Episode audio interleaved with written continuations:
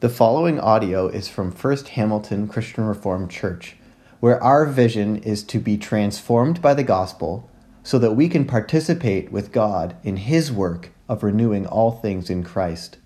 For more information about First Hamilton, visit www.firsthamilton.ca. So, how many of us, just a show of hands, how many of us have felt, experienced more loneliness, more isolation this year than in previous years. Right? This is a common experience. We've been forced into this um, by, by the COVID 19 pandemic.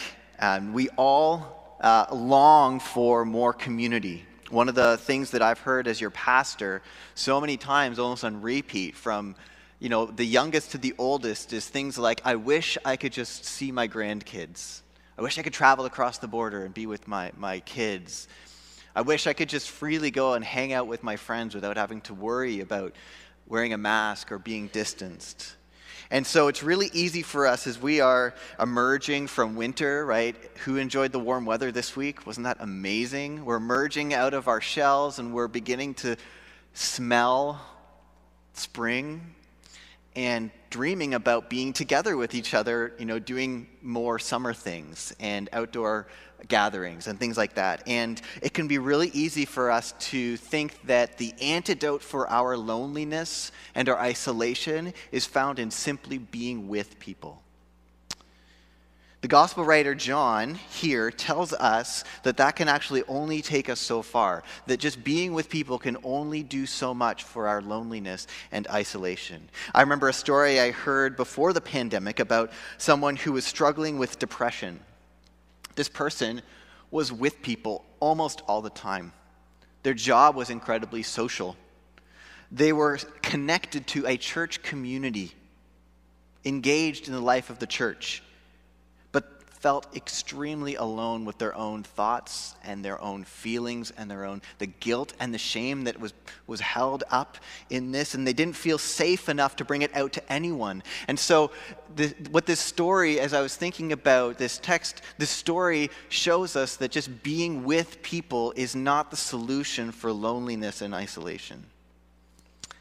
We need more we need people who we can be real with, that we can be ourselves with, that we can share with them the, our roses, our buds, our thorns, right? The things that we're excited about, the things that we're, we're sad and that break our hearts, and the things that, that, um, that we look forward to.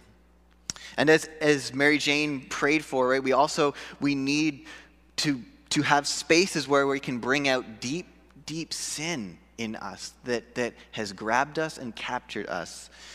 Lent, as I've said over and over over the past few weeks, is, is a time for repentance and renewal, right? It's a time to, to, to do that type of work, but, but with whom and how? Enter Nicodemus. All right, Nicodemus is the man of the hour for us this morning. He comes to Jesus at night because he, he's a Pharisee and he thinks that Jesus can be someone he can learn from. And he says to Jesus, Rabbi, we know you are a teacher who has come from God, for no one could perform signs that you're doing if God were not with him. And Jesus goes on to say to him, You've got it wrong. I'm not just a teacher.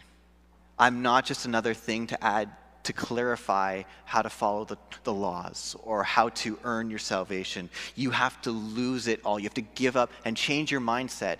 With me, it's not about getting it right, it's about looking to me for salvation and for everything in your life.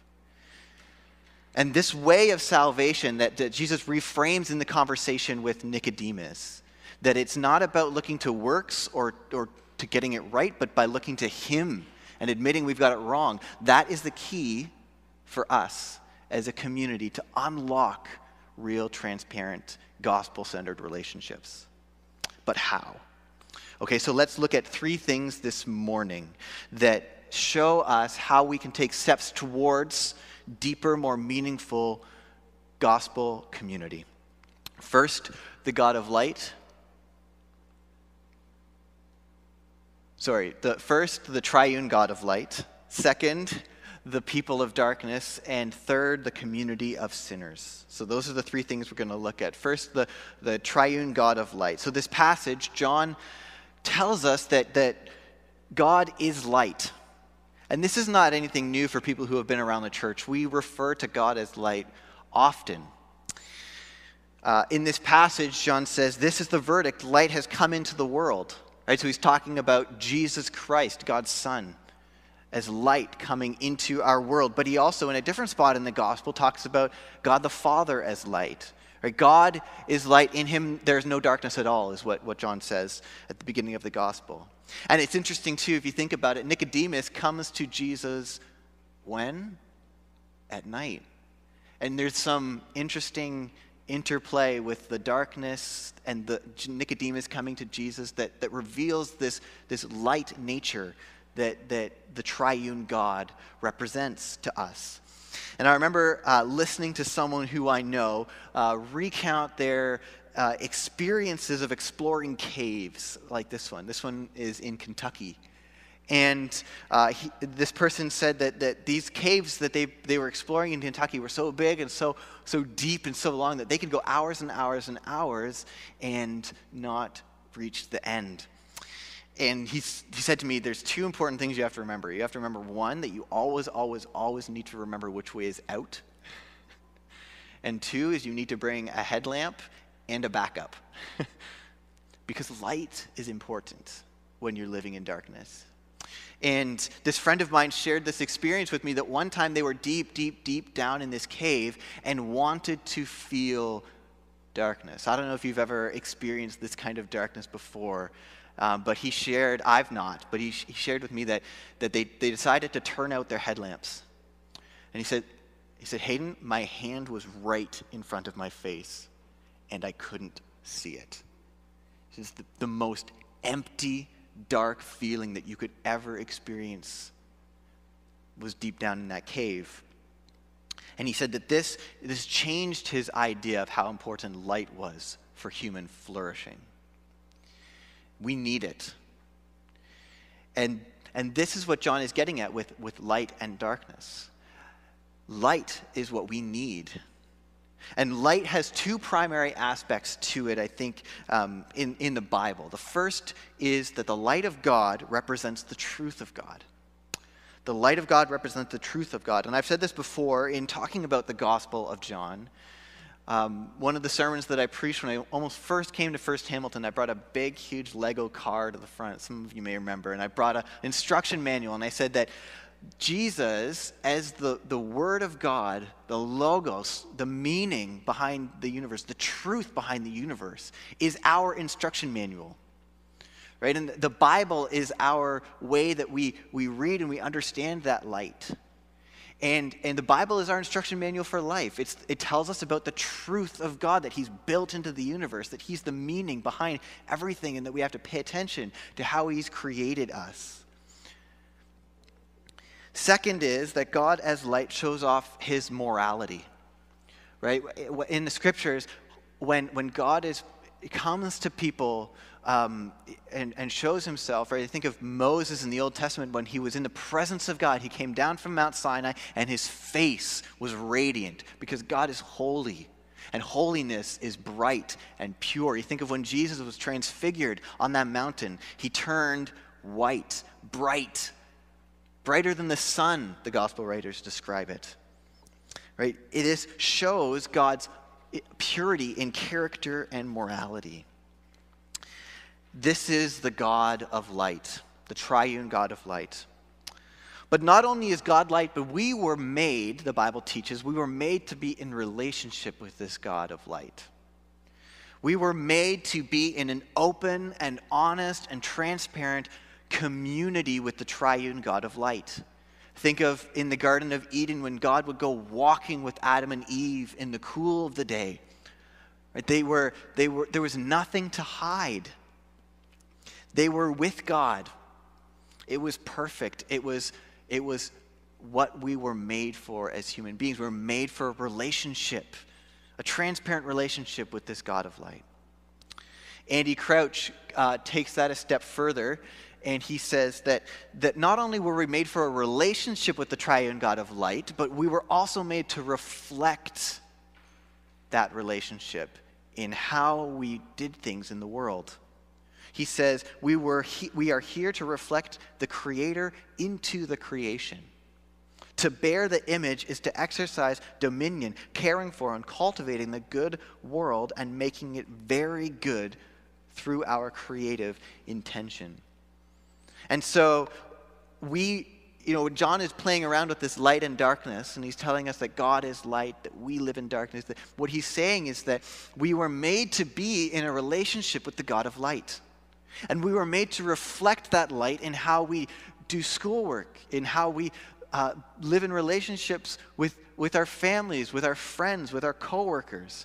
Just like our car runs, thrives, needs gas or electricity, I guess. We were created to need, to thrive, to be with the God of light. Things take a turn when we forget this. And this is the framework for community God with us, us with God, us reflecting the character of God to each other in gospel relationships. Nothing hidden, everything in the light, everything exposed, everything on display. We were never created to hide from anything. But, but, John tells us that we are not people of the light, we are people who prefer darkness. Verse 19 says, This is the verdict light has come into the world, but people loved darkness instead of light because their deeds were evil. Everyone who does evil hates the light and will not come into the light for fear that their deeds will be exposed. And I think it's so easy for us in the church to think that John is talking about those other people, the people who are outside of the church, who are clearly living in darkness. But the gospel is written for God's people. Nicodemus is a teacher of the word of God, and Jesus is speaking to him, and John is commenting on this conversation. Like a guitar that eventually goes out of tune, we will all eventually live out of tune with the light of the triune God. We will fall, all fall, into the same trap that Adam and Eve did. See, the Bible tells us that they slipped away from reflecting God's truth and holiness in the world when they took the fruit and ate it. And what happened was loneliness entered the world. Right? When they when they broke that relationship, loneliness, isolation entered the world for the first time. Adam and Eve had something for the first time that they felt they needed to hide from God and from each other. Right? They were naked and they felt shame. They knew that they'd broken God's law and they hid. And Adam and Eve fell into what I want to call this morning the cycle of isolation. This is at the heart of all of most of the struggles that we have with the relationships in our life, a cycle of isolation, and it begins by by um, promoting something to the place of God in our lives. When we, you may be thinking, you know, I'm a Christian. I worship God. I don't promote anything to the place of God in my life, but it's, it's very possible for Christians that we still do this and we don't, we don't really recognize it all the time. Consider John Calvin, one of the most important theologians of all time, depending on your tradition who says something so profound. He says, Human hearts are a factory of idols. And I don't think he was, he, I think he was actually speaking from experience there. If you, you know, wonder if there are idols in your own life, we can ask ourselves, we can dare ask ourselves the searching question, you know, what do I feel I have to have or I'm dead? Many times there's things that, that are in the world that we promote the place of God in our lives and that we think that we have to have or we're not important or we're not significant or we don't have an identity.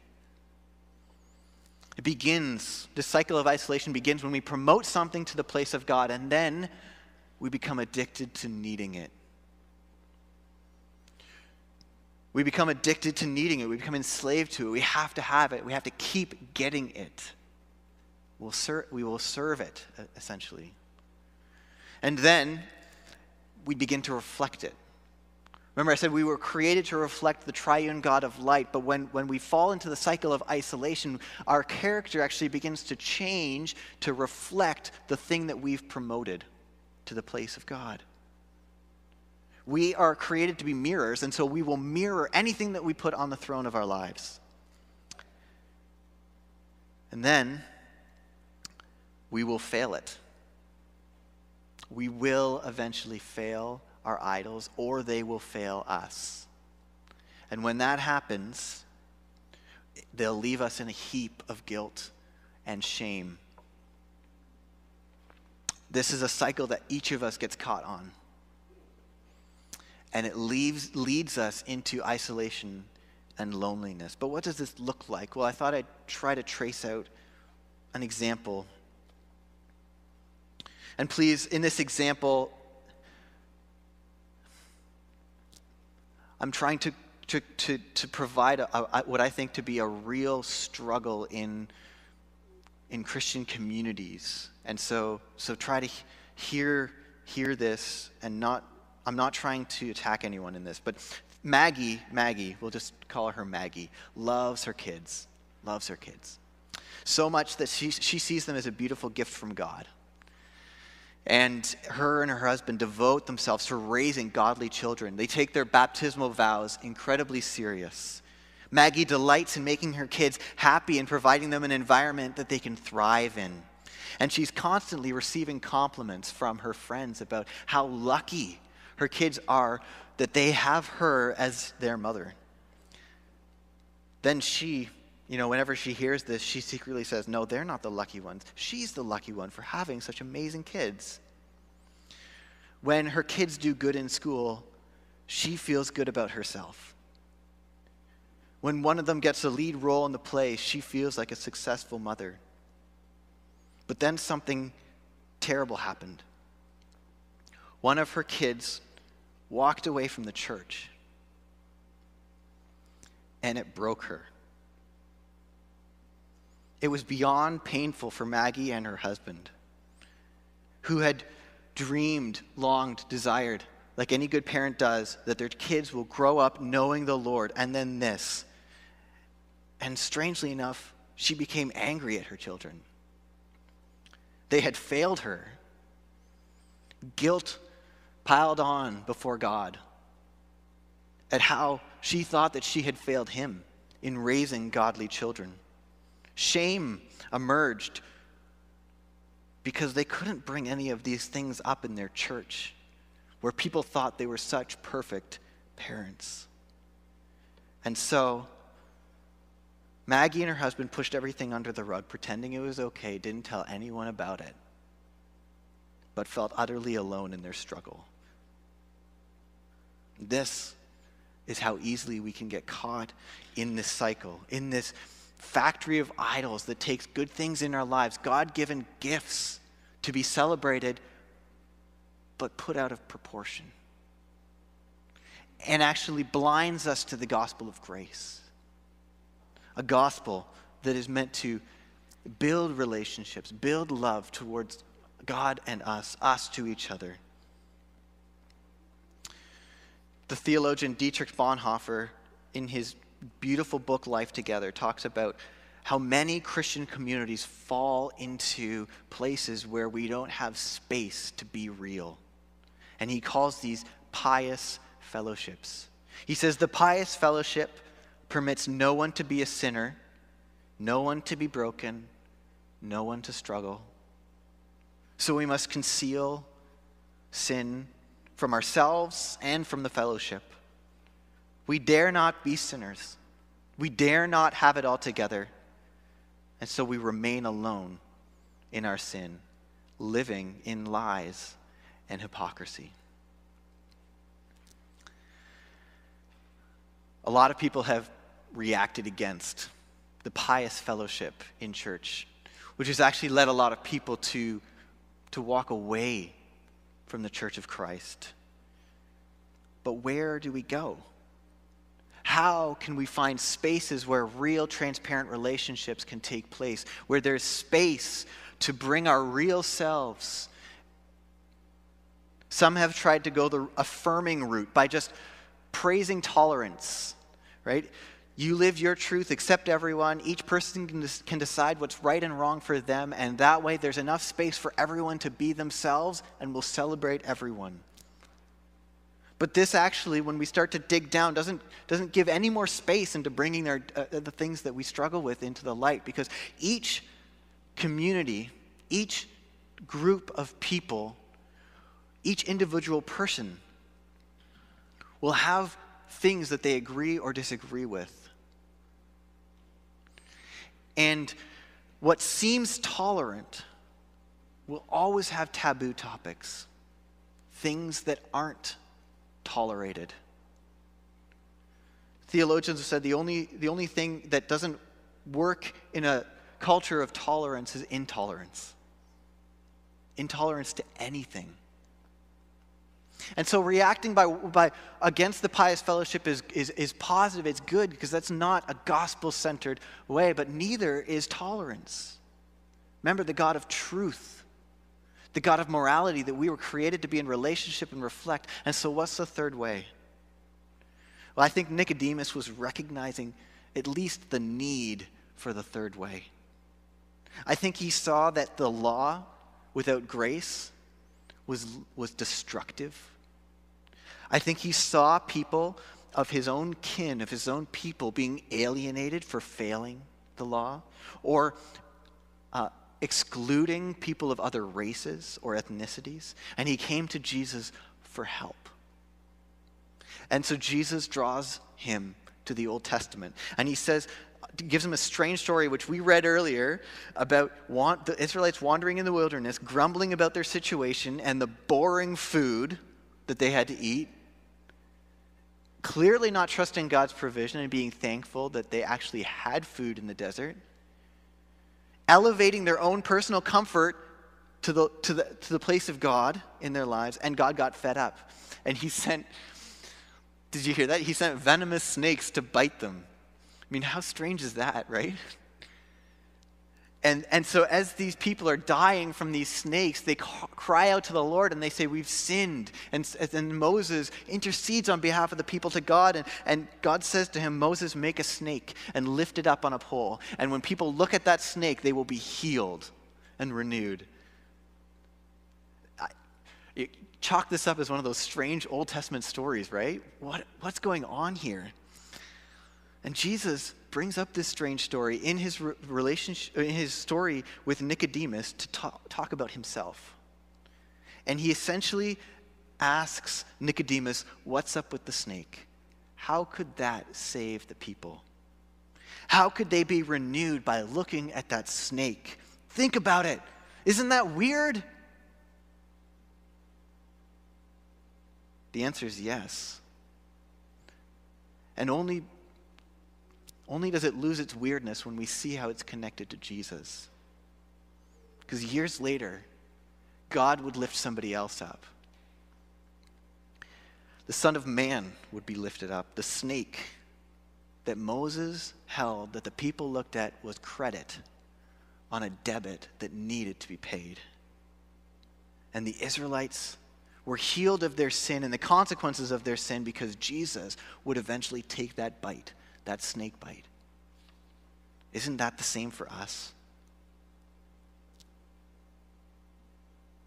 What if we believed more and more each day that the light of the world really, truly, honestly had to descend into your sin and shame, your brokenness, to take the bite of sin on your behalf so that you could be healed?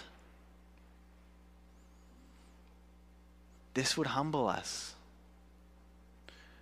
We would have, what if we realized more and more each day that we only lived because we can look not at ourselves, but at Christ? And this is what he had to do.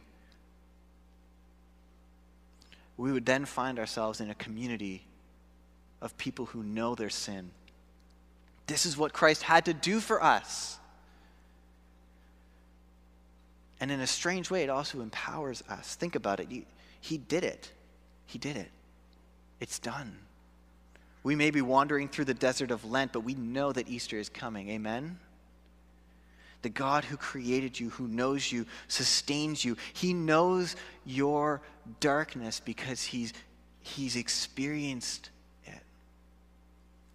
And, and, and he loves you regardless. Right? What if we really truly believed that we are the most secure in the arms of Christ because he knows all of our crap and went to the cross anyway. He's brought us back into a relationship with God, and, and I think that's, that's key as we enter into relationships with others. Jesus has healed our isolation, that cycle of isolation, He's broken it. He's broken it by His grace. And so we can enter in and be, be the voice of Christ to our brothers and sisters in our own darkness. We can help each other break the, the cycle of isolation by giving space for transparency and honesty in our, in our sin. Right? James says to, to confess your sin to one another. Why? Not because we have the power to forgive sins, but because we are able to tell others in clear ways and model the grace of Christ, the love of Christ, the acceptance of Christ in the midst of our sin and brokenness. We are empowered to be a community of sinners. Wouldn't this be a light in a dark, dark world if we learned more and more how to embody this type of community? This is a lot of work. And I'm wondering if there's a, a firm foundation of baptism and Lord's Supper that helps us get there. Baptism, right? As Paul said in Ephesians, the passage that, that um, Petra read for us, baptism, we were dead and we've been made alive. That's what baptism tells us. And, and as Ken left our church, right, he left us with the words, what? Remember, you are the baptized people of God. Stake your life on that. And then come to the table to receive that sustenance that we need. Right? Week in, week out, remembering, eating, and drinking the fact that we are busted, broken sinners, but we're being made new. And there's a promise of a feast that's for us. And it's this table that's set before us, a community of sinners not a pious fellowship of perfect people. We all come needing to be healed, needing to receive the bread and the cup from the Son of Man. If we take hold of this gospel approach to relationships, it will empower us to grasp more and more a vision of a transformed community of sinners with the power of, of the Holy Spirit to do a lot of exposing of darkness and a lot of shining of light in, in a world that is hungering for community. Let's pray. Father, thank you for being our Savior, being our Lord, being the one who was lifted up on our behalf that we can look to and be healed. Father, we, we thank you that you descended into our darkness, into our sin, and took the bite of sin that we deserve so that we could be made new, that we could be healed, that we could be ushered back into a relationship with, with you. And Father, Send us your spirit that we may take hold of this vision for, for community, this vision for uh, relationships that is set before us. And help us, Father, to um, build our lives on the foundation of, of our baptism into your, your life, your death, and your resurrection. As we come to the table today, fill our imagination, fill our hearts with um, the, the, the feast that's to come, that this is just a taste of. Father, we pray all this in Jesus' name. Amen.